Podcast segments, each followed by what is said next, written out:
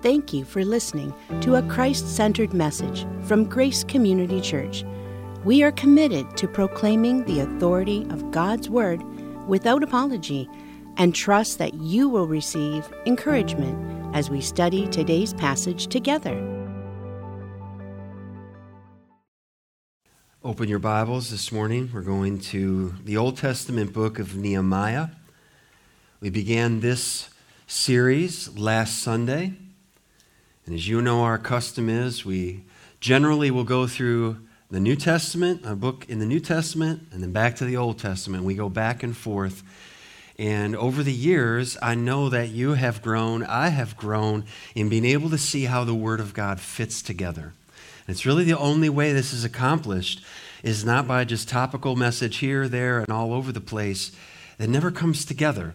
But when we take the Word of God and we say, open your Bibles, we're intentional about something. And that is we have gathered to hear what has God said to us. What does it mean? What does He intend? What did the original author, inspired by the Spirit of God, intend with that writing, that passage, that book? And then how do we obey it? That's what the people of God say. How do I put this into practice? How do I apply this in my life? How do we apply it in our lives? In this passage, we're going to see, and in this book, God is sovereign over all. We just sang that song. And so when people pray, God responds, but He's sovereign over people praying in His response. The New Testament is filled with God's responding to the prayers of His people. And so is the Old Testament. The work of God always moves forward by the people of God praying, seeking God's face, not just His hand, and God responding, showing up, doing what He intended to do all along. How do we work this out? God's sovereignty and our responsibility. Well, the reality is we are in great need. And God is the one who supplies. We pray because He's worthy. We admit that we are needy. God supplies our need. We get the grace. He gets the glory. You good with that? We get the grace. All the glory to Him. We exist to glorify God. Our times of prayer have been simple, worship-based, and glorious. When men gather to pray, I'm never going to forget our gathering a month ago as men. That's imprinted on my life. I cherish that as one of the highlights of my time in ministry, is gathering with other men to pray. When we gather in small groups and we pray together, sometimes we separate men and praying with men, ladies with ladies. I treasure those times. I cherish those times. Because it's a reality that I'm not alone. I'm not walking through, I don't have to have all the answers for marriage or parenting when I'm walking together with a group of other believers. It's intentional, and it's not just leftover. It's intentional, and I need that, and I believe that you need that as well. What does the Bible say about prayer? Philippians 4:6, Paul writes, do not be anxious about anything, but in everything by prayer and supplication. Okay, remember that word. It's going to come back later in the message. With thanksgiving, let your requests be made known to God. Supplication, petition, requests. Ephesians 6:17, Paul writes, and take the helmet of salvation and the sword of the Spirit, which is the word of God. Verse 18, praying at all times in the Spirit with all prayer and supplication. To that end, don't be like the disciples in the garden. Keep alert with all perseverance, making supplication for all of your friends. No, all the saints, all of them, that we're praying for one another. James 5:16, therefore confess your sins to one another and pray for one another. Why? That you may be healed. That you may be healed. The prayer of a righteous person has great power as it is working.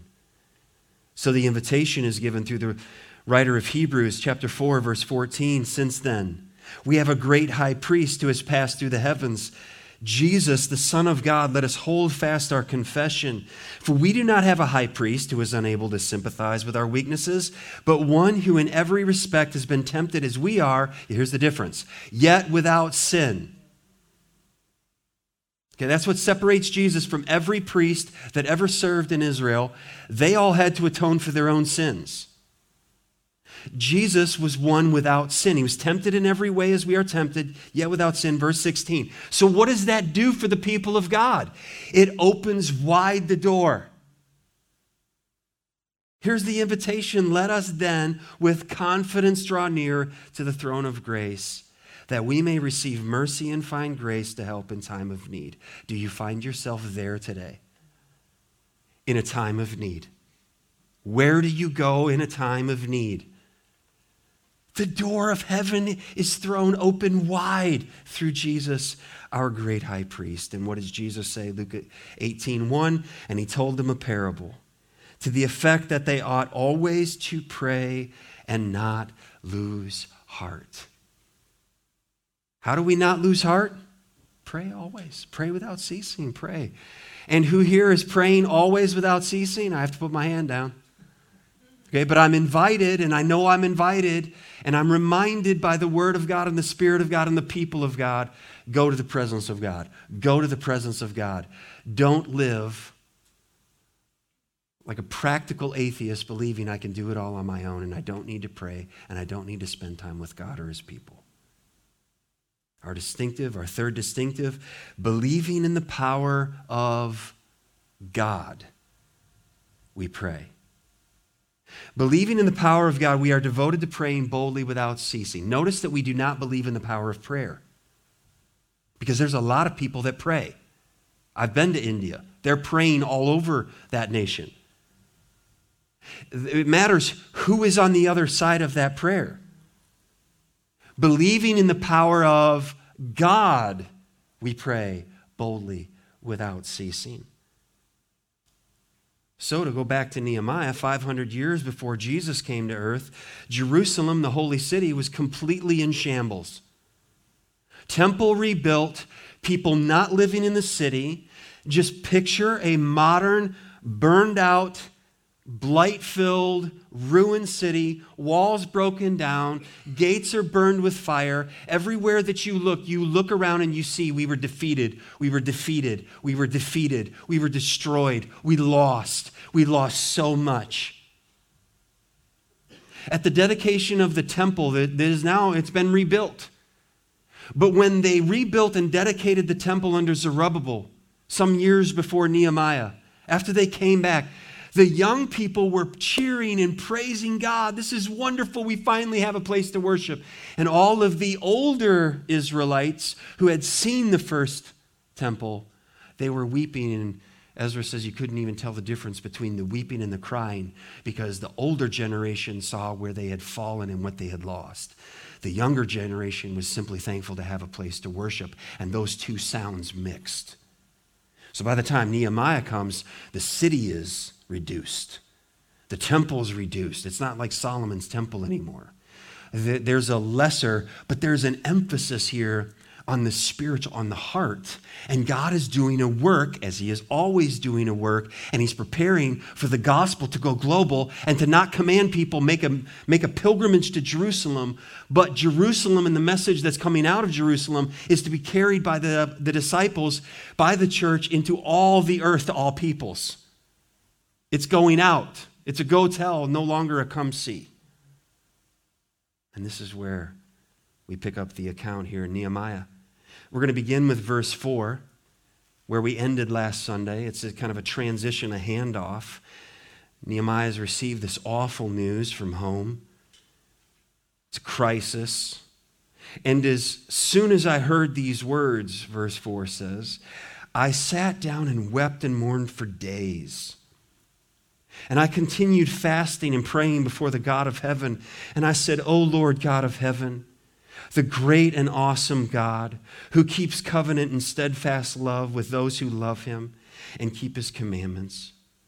Let your ear be attentive and your eyes open to hear the prayer of your servant that I now pray before you day and night for the people of Israel, your servants, confessing the sins of the people of Israel, which we have sinned against you. Even I and my father's house have sinned. We have acted very corruptly against you and have not kept the commandments, the statutes, and the rules that you commanded your servant Moses. Remember the word that you commanded your servant Moses, saying, if you are unfaithful, I will scatter you among the peoples. But if you return to me and keep my commandments and do them, though your outcasts are in the uttermost parts of heaven, from there I will gather them and bring them to the place that I have chosen to make my name dwell there.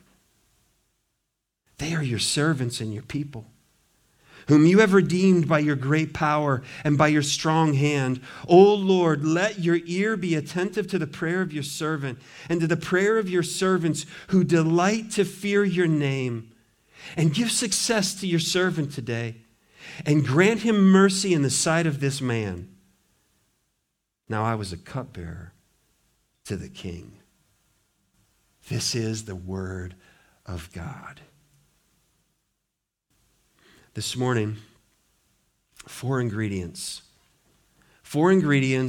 of powerful prayer.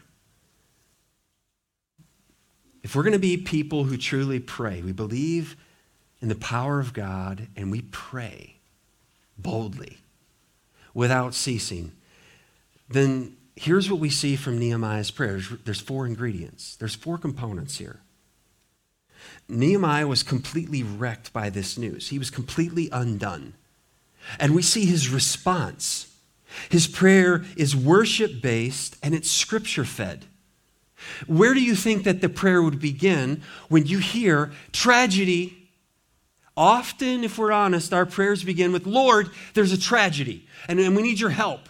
I'm running a little short in my finances. Lord, there's a sickness. Lord, there's an illness. Lord, there's a need. And that is immediately what we go to.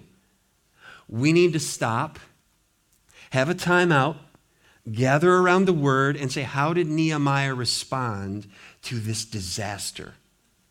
Ingredient number one, reverence. Reverence. We see this example in the Old Testament and in the New Testament in patterns of prayer. This is helpful to us as God's people, that Nehemiah first stops hearing this news, and in his prayer, he looks up to God. This is where we find adoration. This is where he begins, is with worship, is with adoring God. It's giving the praise and the honor and the glory to the one who is worthy. It's a recalibration of his heart, mind, and life. And we need this, loved ones. He looks up to God. He begins with adoration. He begins his prayer with the reality of God's character, that God is worthy. That God is worthy, that we are needy, and he is worthy. So from Nehemiah's prayer, who is this God?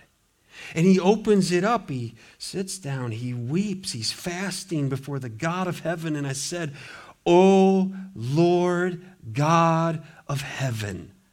Well, we know who he's talking to.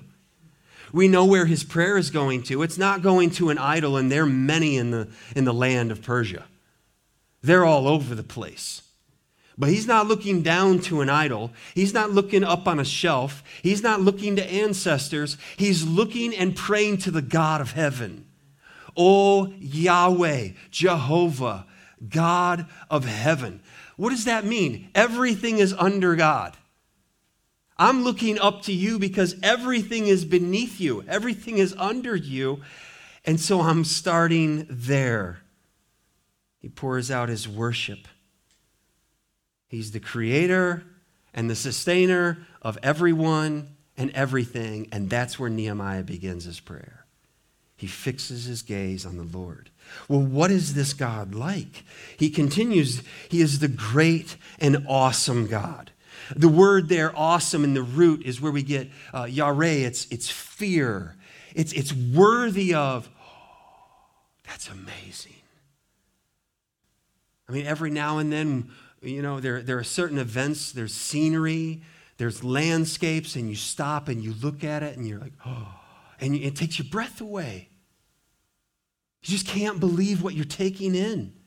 You have to see that again because it's just, who can do that? That's amazing. There's no one like this God. Psalm 35:10. All my bones, the psalmist says, shall say, O Lord, who is like you? Delivering the poor from him who is too strong for him, the poor and needy from him who robs him. Psalm 71:19, your righteousness, O God, reaches the high heavens. You who have done great things, O God, who is like you? Psalm 113:5, who is like the Lord our God who is seated on high? Can you hear the men of grace singing that song? Who is like the Lord, right? That's right out of the Psalms. Who is like this God? Who will you compare this God to? He can't be comparable. He's incomparable. Will you turn in your Bibles with me to Isaiah? This is not going to come on the screen. Isaiah chapter 40. I'm going to begin in verse 9. This is where, interesting about the book of Isaiah, there's 66 chapters in the book. How many books are there in the Bible? 66. 39 in the Old Testament, 27 in the New. Well, here we are at chapter 40, and at the entrance of chapter 40, it's a scene shift. It's a change. It's like the mood changes, the light change. And what do you hear in the outset? Comfort. What do we find in the New Testament? After these 400 years of silence, and prepare you the way of the Lord as comfort to my people, who is coming that is the comforter and the Prince of Peace? It's Jesus. All right, so in this comfort that comes from the Lord, I'm just going to read this whole chapter. I can't cut it out. I can't separate it because that's why you have your Bible there in front of you or your app or however you are following along in the Word of God. I'm reading from the ESV. I don't say that often, but that helps sometimes people track along with the words. Isaiah, the Lord through Isaiah, comfort my people, says your God. Speak tenderly to Jerusalem and cry to her that her warfare is ended, that her iniquity is pardoned, that she has received from the Lord's hand double for all her sins. You hear that? It's enough. Okay, think of Nehemiah's prayer and think of the word that has come through Isaiah. Scripture is filling his prayers. A voice cries in the wilderness, prepare the way of the Lord. Make straight in the desert a highway for our God. Every valley shall be lifted up and every mountain and hill be made low. The uneven ground shall become level, and the rough places a plain. And the glory of the Lord shall be revealed, and all flesh shall see it together, for the mouth of the Lord has spoken. A voice says, cry. And I said, what shall I cry? All flesh is grass, and all its beauty is like the flower of the field. The grass withers, the flower fades with the breath of the Lord, when the breath of the Lord blows on it. Surely the people are grass. The grass withers, the flower fades, but the word of our God will stand how long, loved ones? Forever. That's why we gather under the word of the Lord. That's why my job is not to entertain you with jokes or stories and hope that I can keep you awake and entertain you. It won't. There's a famine in our land for the word of the Lord, and this is the word of the Lord. This is God speaking. Go on up to a high mountain, verse 9. O Zion, that's another word for Jerusalem, herald of good news, lift up your voice with strength. O Jerusalem, herald of good news, lift it up, fear not. Say to the cities of Judah, behold your God. Behold, the Lord God comes with might, and his arm rules for him. Behold, his reward is with him, and his recompense before him. He will tend his flock like a shepherd. He will gather the lambs in his arms. He will carry them in his bosom, and gently lead those that are with young. See the tenderness there?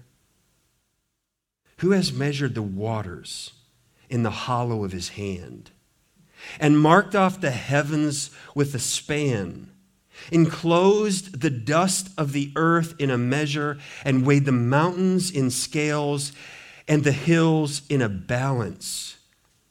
Who has measured The Spirit of the Lord. Or what man shows him his counsel? Whom did he consult, and who made him understand? Who taught him the path of justice, and taught him knowledge, and showed him the way of understanding? Behold, the nations are like a drop from a bucket, and are accounted as the dust on the scales. Behold, he takes up the coastlands like fine dust. Lebanon would not suffice for fuel, nor are its beasts enough for burnt offering. All the nations are as nothing before him. They are accounted by him as less than nothing in emptiness. To whom then will you liken God? Or what likeness compare with him? An idol? A craftsman casts it, and a goldsmith overlays it with gold, and casts it for silver chains. He who is too impoverished for an offering chooses wood that will not rot. He seeks out a skillful craftsman to set up an idol that will not move. Do you not know? Do you not hear? Has it not been told you from the beginning? Have you not understood from the foundations of the earth? It is he who sits above the circle of the earth, and its inhabitants are like grasshoppers, who stretches out the heavens like a curtain and spreads them like a tent to dwell in.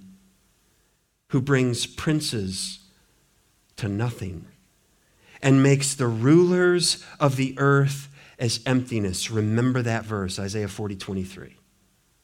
Scarcely are they planted, scarcely sown, scarcely has their stem taken root in the earth, when he blows on them and they wither, and the tempest carries them off like stubble.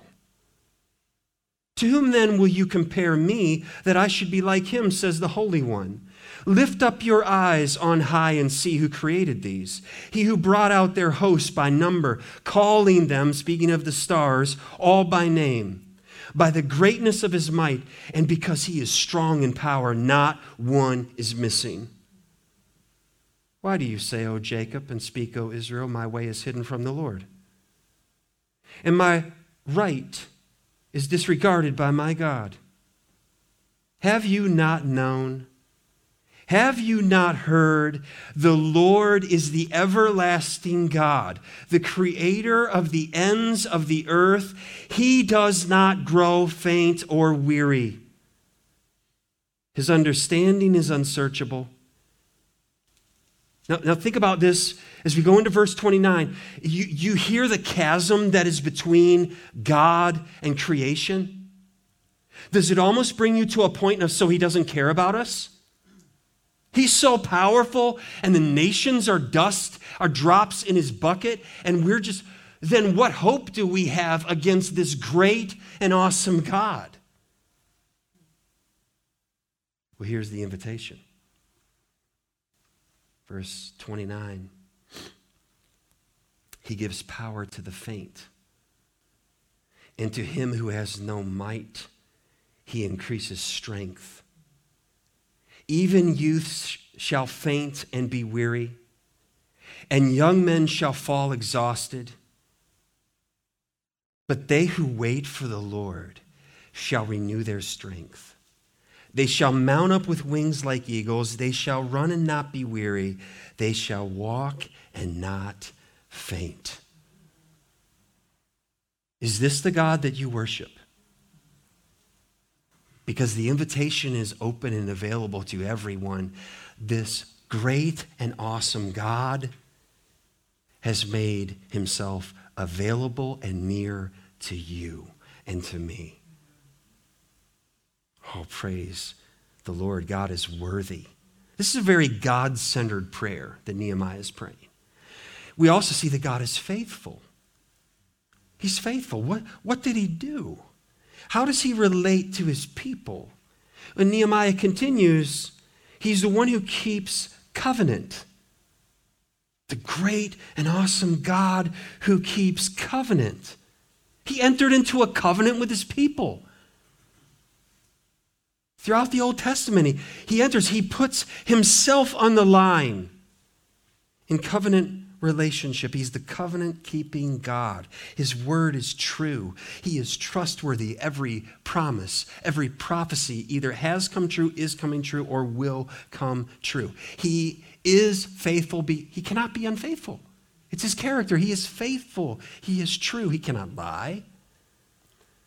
He's the only relationship that we can totally trust and never lose. Every other relationship that we have, we will let them down, they will let us down, and ultimately we will say goodbye to them. Every one. Every single one. God is faithful. We also see that God is gracious from Nehemiah's prayer. How does he deal with his people when they completely mess up, go astray, and break covenant? And they did. And we do. How does he deal with them then? This great and awesome God that nations are a drop, nations are dust. I have all the water just in the palm of my hand. I measure the galaxies with, yep, that's about that big. And how does he relate to us when we completely blow it? And we sin again, and we fail again, and we're back in prayer again, Lord, here I am again. How does he relate to us? He's gracious. He's the one who keeps, and the Hebrew word is hesed. Probably a lot more in there, should be, okay? Hesed. It's steadfast love. It's not a love that is, here it is, and I'm waiting to see how you respond. This is the love that God intends for marriage. This is Christ's love for his church. This is God's love for you. If you are in Christ, you've turned from your sins. His love is a commitment that is undying, unflinching, unwavering, unfading. He will not walk away from his covenant. He holds on to us. That is why it gets the term reckless. Are you kidding me? Do you know how my heart is just prone to wander? But he holds me. He pursues me. He keeps me. And if you're in Christ, he keeps you. He's merciful. He's loyal. This is a loyal, steadfast love that God has for his people. Paul would write in Romans 8:28. Many of you know this verse. I want to highlight a part of this verse. Romans 8:28, it'll come on the screen. And we know that for those who, now what's the qualifier here? Okay, loved ones, do not forget this. This is not a card, this isn't just an empty check given to anybody who's human. Oh, everything works together. Don't ever say that to someone who doesn't know Christ and they're going through trials. And you know this verse. Let's put that with the verse, from 1 Corinthians 10 that God will never give you more than you can handle. That's not what that verse says. It's not what it means. The guy who wrote that verse, Paul, they chopped his head off. That was more than he could physically handle. And he's in the presence of the Lord. So that's not what that verse means. It's talking about temptation. God will not give us temptation that we cannot, through a way of escape, stand up under temptation. We can't ever look at God and say, oh, I just had to sin. No, you didn't. No, I didn't. I chose to. And he's faithful and merciful. So Paul says, to those who love God, all things work together for good, for those who are the called according to his purpose. That is a huge description of a believer, is that they love God. They love God. Nehemiah loved God. I don't know, those people, they love God. That's what they know. And so we are the ones who love him, and that's what Nehemiah is praying, Lord, to those who love you, to all who keep your commandments. Nehemiah is offering a prayer that is fed and directed by the word of God. Exodus 20, verse 6. No doubt this is in his mind, but showing steadfast love, there's that word again, to thousands of those who love me and keep my commandments. Love me, and those who love him do what? They keep my word. They keep my commandments. That goes together. You can't separate those. And there are the people, I prayed a prayer. I'm a Christian. Do you have any desire to obey his word? No. Problem. Deuteronomy 5:10, but showing steadfast love to thousands of those who love me and keep my commandments." You hear this ringing in Nehemiah's prayer? It's scripture-fed. John 14 and verse 15.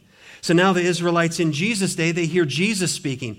And don't be confused for 1 second. They knew what he was saying, and they knew where he was getting it, except he changed some pronouns. He made it personal, John 14, 15. If you love, and he doesn't say Yahweh, keep his commandments. He says, if you love me, you will keep my commandments. Didn't we read something about Isaiah 40 and a shepherd coming? John 14, 21. Whoever has my commandments. Wait a second. I thought that was the command through Moses. I thought this was God's commandment. And Jesus saying it's my commandments. So much for all the false religions that say Jesus never claimed to be God. What you needed him to step forward and just say, I am God. He raised people from the dead. He spoke and demons fled without contest. He calmed the storms. He fed people with just a little bit of food and crumbs and fish, and he fed 5,000. He raised people from the dead. He healed the sick. He touched lepers, and they were clean instead of him becoming defiled with leprosy. That is what God does. And then he speaks in language that is clear. And the Jewish countrymen took up stones to kill him for blasphemy. And he just walked through the middle. Today's not the day I'm going to die. That's not how I'm going to die. I'll lay down my life. Whoever has my commandments and keeps them, he it is who loves me. And he who, now listen to this. Okay, so if someone is hearing this saying, you know, Pastor Wise, he's just always up there. He's like, you need to love God, and you need to fear God, and you need to obey God. And I'm just so tired of hearing that. I want to fear me. I want to love me. I want to do my life. I think I just need to have more self-esteem and more self-respect and fulfill more of my dreams. Yeah, that'll end up in hell. To just be clear. Listen to what Jesus makes available to all who love him and keep his commandments. He says, listen, and he who loves me will be loved by my Father, and I will love him and manifest myself to him. You know what you get with Jesus? The Godhead, the everlasting arms of strength under you. All the resources of God, he says, they're available because the Father loves me.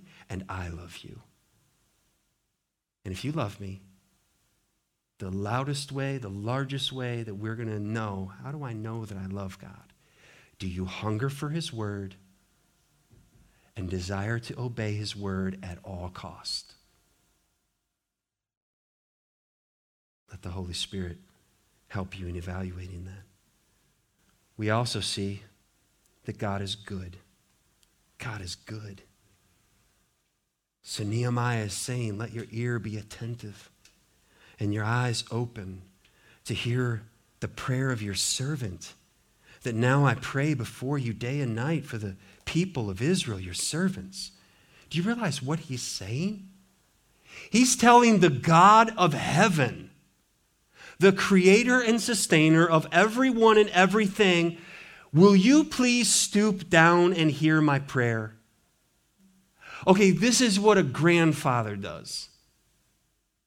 And the little toddler comes waddling in, staggering, barely able to stand, and looks up and says, Papa. And the grandfather doesn't have to have a coaching lesson on this. And, you know, shouldn't have to have a coaching lesson on this. But does what? Stoops down. What? Come here. Come here. Let me bring you up by my ear. What are you saying? Let me hold you. This is what Nehemiah is praying to this God. You're my God, and I'm asking you to bow down your ear and hear my prayer. I'm your servant. I'm yours. I belong to you. I'm praying for your servants. We're in a relationship, and I adore you, and I need you. And I worship you.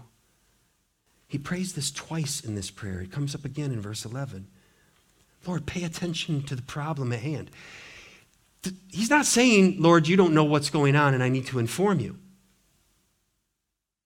This is when the little baby reaches up and grabs the hand of their parent or their grandparent and says, come on, come on, I want to show you. Come, I want to show you. I want you to look at this. Look at this. I can't do anything about this. You have to deal with this. Haven't we all been there? We were either that kid. And sadly, maybe we've been the parent, like, not now, I'm busy. Go play. Here, watch this. Let me tell you something. God never does that. He's never too busy. He never needs us to just be distracted. Go watch another movie. Go ahead and binge watch another something. I'm too busy. I don't have time for you. That's not our God. Nehemiah says, I'm your servant. Ah, excuse me. He's in the king's palace. If you're in the king's palace, don't you belong to the king? He works for the king. He's owned by the king. He's a slave to the king. And he's telling God, the God of heaven, I'm your servant. He's got his perspective right, loved ones. I'm praying for and I'm praying about your servants, your people, Israel. We're in trouble here, Lord. Secondly, after Nehemiah looks up in reverence, after we see God for who he is and all his splendor and glory, then our natural response is, whoa. I'm in trouble. I'm not like that God. And this leads us to repentance. When I look into Scripture and I see this God and I read Isaiah 40 and I realize I'm not like that, I run out of energy quickly. I don't have the strength that I used to have. I'm not like him. I'm not holy in all of my thoughts and attitudes and actions. I'm not always patient and kind and loving and bold. No. This brings us to look down in humility, and this is where we enter into confession. This is what Scripture brings about in us, loved ones, if we stay at the book. Now, Nehemiah begins with a corporate confession. He starts out with we. All right, we have sinned. Notice he doesn't start with they. They have sinned. That's where we like to go, right? It's that other political party, sinners. It's those people, them, they, Lord, they. Deal with them. Nehemiah begins with, Lord, we have sinned against you. That's our biggest problem. We have sinned against you. We have broken your law. We have rebelled against you. And then he makes it more personal, and he's actually then saying, it's actually I have sinned. Oh, in my father's house. It's our family. This is a personal confession. So in the church, we have a corporate confession that as a church, we don't keep all of God's ways like we should. But then it comes down to personal relationships with God that we are seeking God individually and corporately. And he's placed us in a body of believers that we are encouraged and we're reminded of what is true and what is pure and what is lasting. And he says, it's I and my father's house, we're part of this problem here. It's not just them. Oh, it's easy to blame others for failures in society. Blame others for problems in a church. Well, it's them. In the family, I wouldn't know anything about this. Blaming others for things going wrong in the house. Okay, I lied again. Repentance. Good thing we're in this section right here. He details the sins that needed to be confessed and forsaken. He says this, we've acted very corruptly against you. Doesn't that sound like David in Psalm 51? Don't you think he has the psalmist in his mind here, removed from that kingdom by quite a few years? But he remembers Psalm 51 when David sinned and committed adultery with Bathsheba and then had Uriah, her husband, put to the front of the battle and left alone to die. And then he thought he covered it all up, and then Nathan comes and says, you're the guy. And he goes in prayer and says, it's you, Lord. You're the greatest one offended by my sin. If I get that right, then I can make it right with Bathsheba and others. If I don't get that right vertically, horizontally, I'll never be right. And that's true for you and for me, loved ones. He says, we have not kept your commandments. We haven't kept your statutes. We haven't kept your rules. Do you like to be told what to do? Doesn't that just hit about all of us? Like, don't tell me what to do. Where does that come from?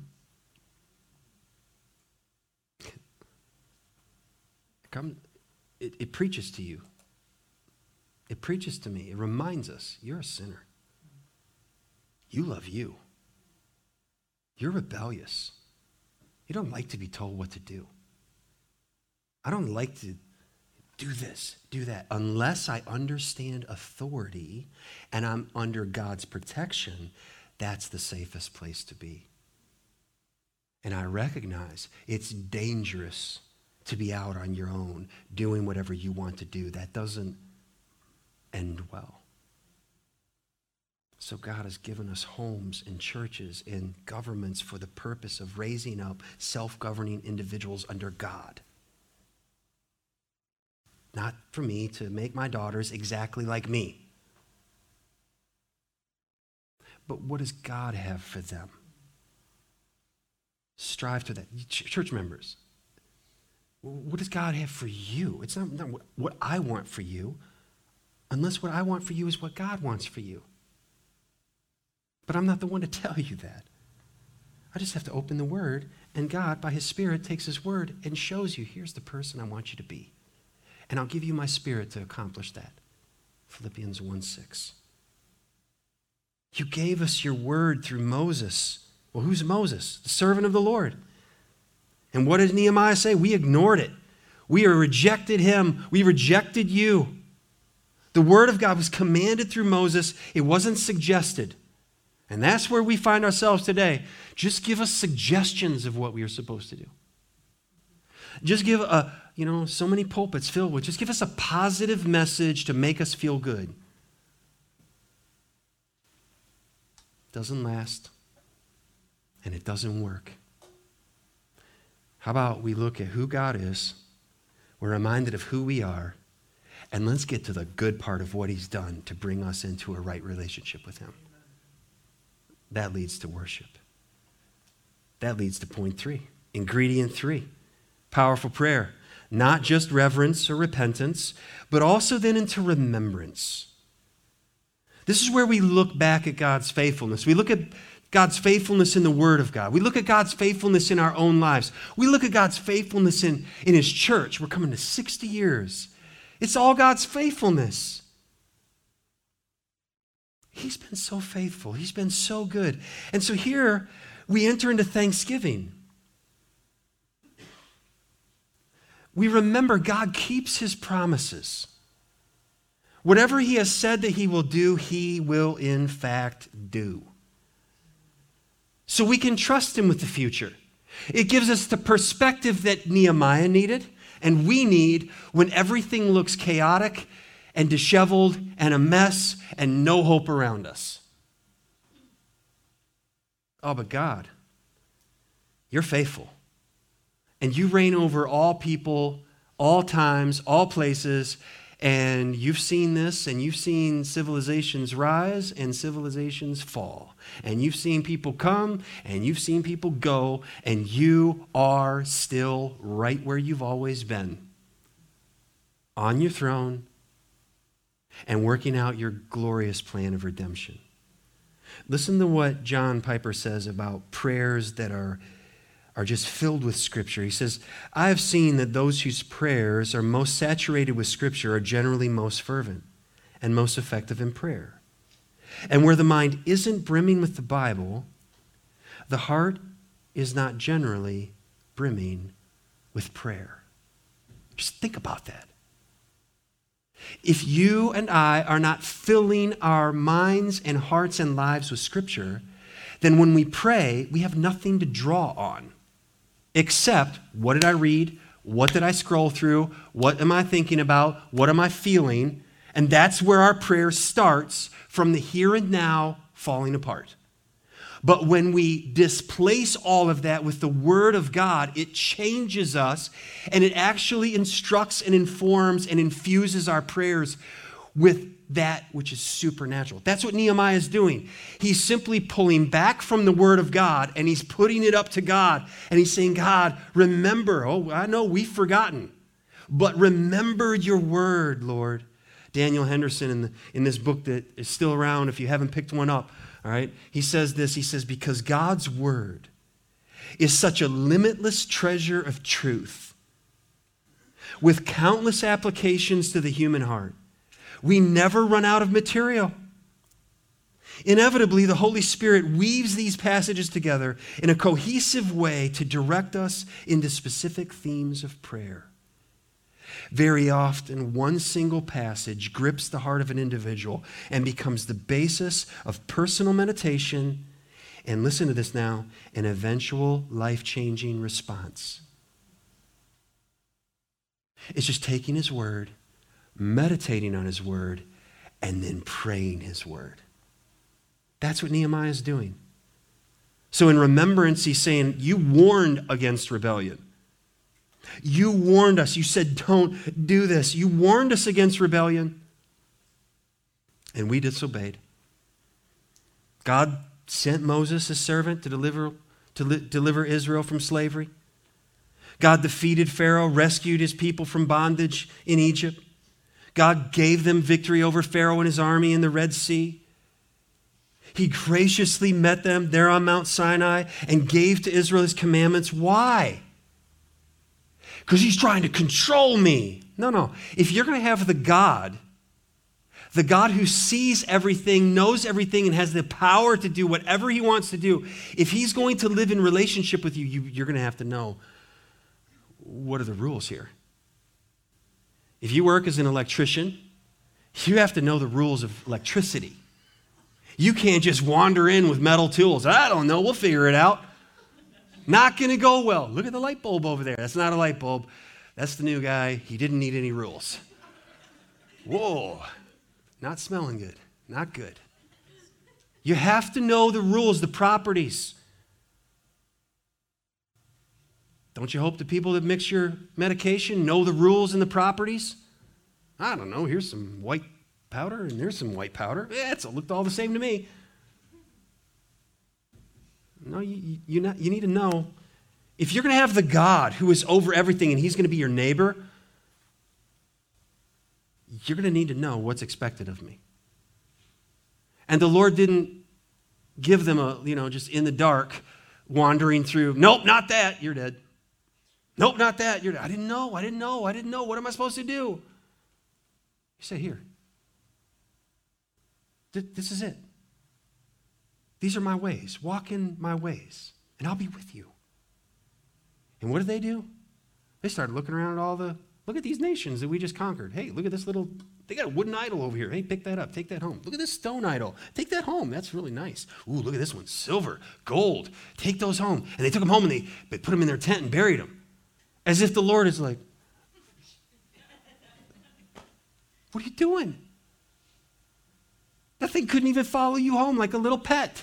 You had to carry it in your pocket, in your coat, get it home. It doesn't move on its own. You have to move it. You have to supply. Oop, it fell over. Put it back up. And you're turning your back on the God who speaks, and galaxies come out of His mouth. Israel, what are you doing? That's what Nehemiah is praying. We remember who you are. We remember that you delivered us. We remember that you told us through Moses what we read last week, Deuteronomy 28:15. But if you will not obey the voice of the Lord your God, or be careful to do all His commandments and His statutes that I commanded you today, then all these curses shall come upon you and overtake you. 28:52, they shall besiege you in all your towns until your high and fortified walls in which you have trusted come down throughout all your land. And they shall besiege you in all your towns throughout all your land, which the Lord your God has given you. Moses told them, this is what will happen to you. He's given you this land, and if you turn your back on Him and forget Him, He will take it all away, and He will shred it all. And they did. And God graciously, lovingly, justly punished them. But the Lord promised a plan for redemption. It doesn't just stay in his judgment. He's unfolding his plan for restoration. There's a reality we're going to return. We're not always going to stay here. And here we see the covenant promises to Israel, the heart and the character of God for us. Here, I'm not going to take the time to read it, but 2 Chronicles 7, where Solomon dedicates the temple. And what he prays is, he prays all of this. And this is no doubt echoing in Nehemiah's mind when he said, I remember Solomon prayed that when we get displaced, we need to turn our attention back toward you, and you will hear from heaven, and you will forgive our sin, and you will heal our land. If God's people would humble themselves before the Lord, pray and seek his face, turn away from their sin, then that's what he would do. Notice now, I know we like to share that verse, but that verse was to Israel. There's a context. If my people, it's God through Moses to Israel. If my people, it's not for any other nation. It was written to a specific people, but it shows us the character of God. It shows us the principles of God. It shows us his heart for his people. So it's helpful to us. It wasn't written to us, but it was written for us. Deuteronomy 30 is another passage that is very, very similar. God's plan for restoration. And then Nehemiah says, and you redeemed a remnant. You redeemed a remnant. And I'm thankful for this, and I'm reminding myself of your word and your faithfulness and your promises. Yes, we rebelled, but Lord, you made a way for restoration. And it's already beginning to unfold. There's already been one delegation that's gone back, but the land is in ruins. And so Nehemiah is coming to the table saying, Lord, you said you would restore us.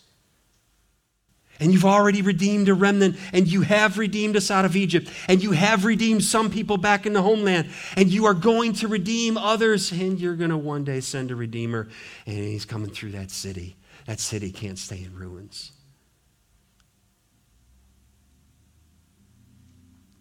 Reverence, repentance, remembrance, and last of all, we're brought to requests. To requests that we see the needs all around us. We see the needs in us. We're honest about them. We bring them to God. And this is where we come back to that word, supplication. Supplication, petitions before the Lord. This is where we bring our requests. And here Nehemiah is saying again, listen closely to my prayer, Lord. Pay attention.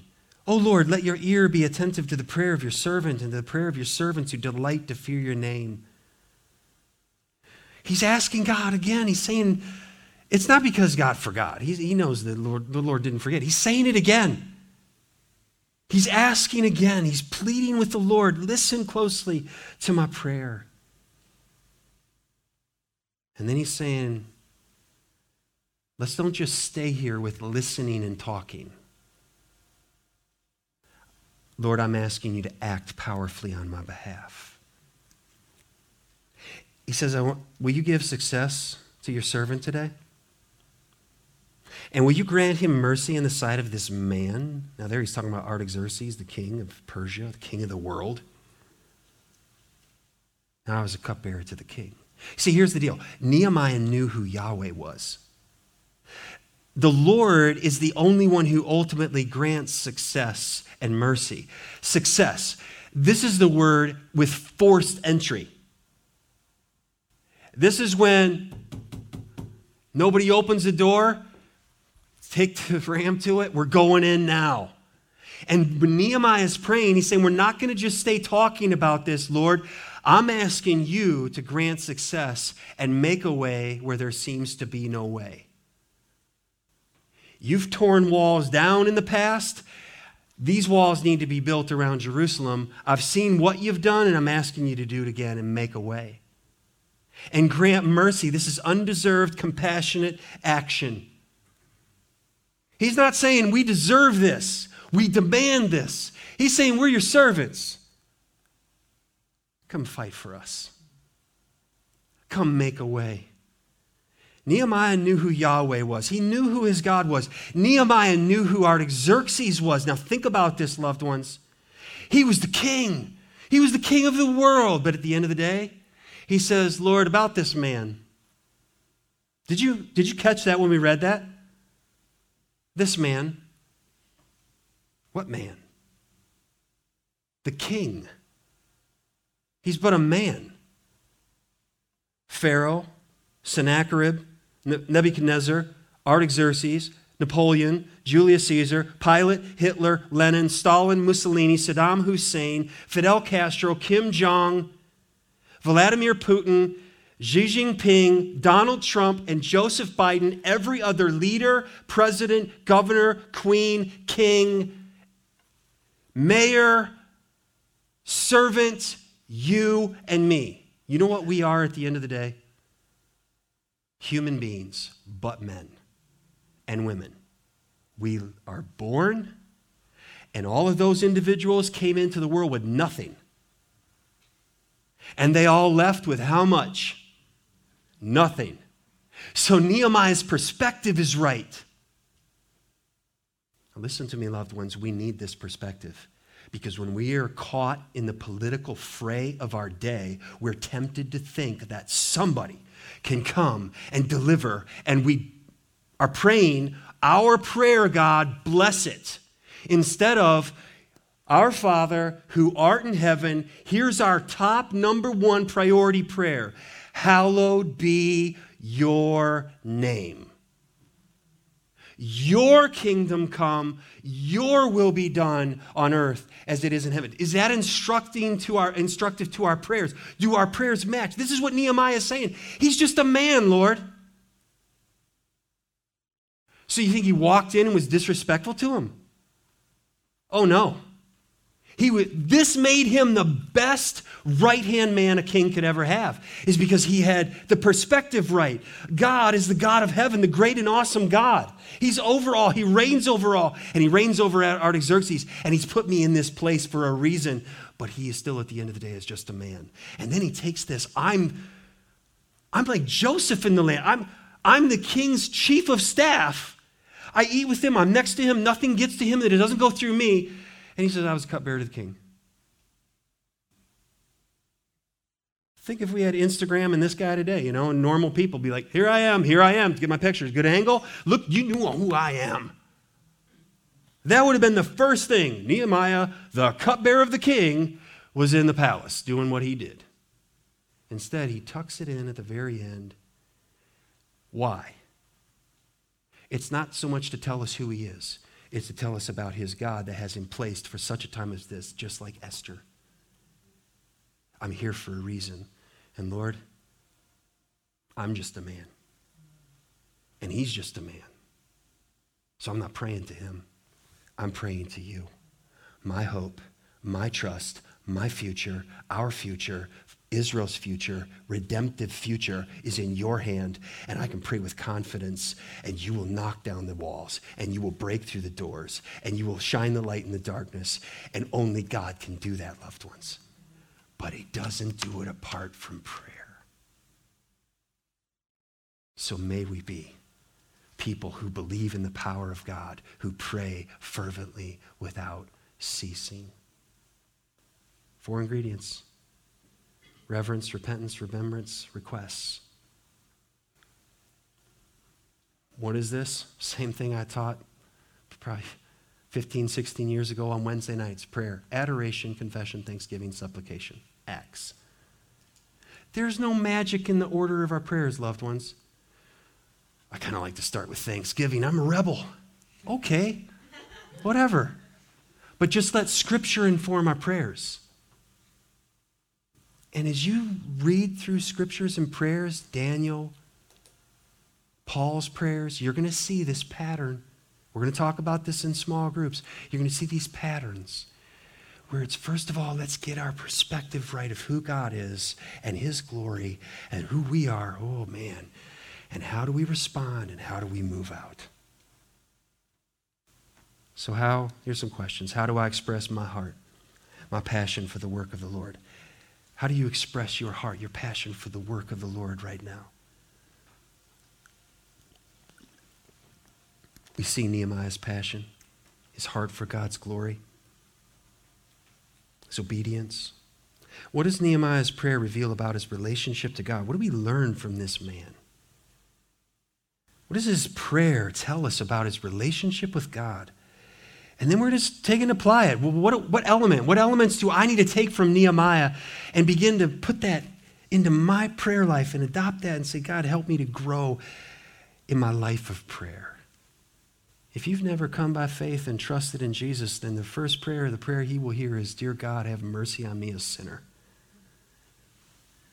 Save me. And that's the person the Lord can save. He can't save the person that says, I don't need it. I'll do it myself. But the person who comes with a contrite heart, salvation is yours in Christ and in Christ alone. Let's stand together.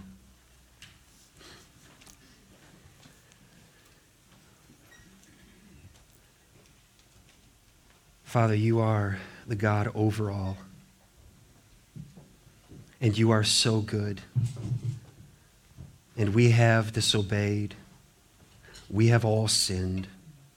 We have all fallen short of the glory of God, but you, Lord, are rich in mercy and in grace, and you demonstrated this love, that while we were yet sinners, Lord Jesus Christ, you came and died for sinners. We understand the wages of sin is death, Lord, but the gift of God is eternal life in Christ Jesus our Lord. So today, I can freely and boldly offer salvation in Christ. We can be called as your people, Lord, to prayer, to seeking you, to trusting you, to growing in you. And when we come to this place, and we live in a right relationship with you, it will affect our lives with others. It will put us on mission in the work of God for the rest of our days, and that will echo throughout all of eternity. For the glory of the Lamb who suffered for sinners, we pray. Amen. Thank you again for listening to Teaching from the Word at Grace Community Church. We are located in Richmond, Michigan. You can find us online at mygracechurch.com. Please subscribe and follow us at My Grace Church.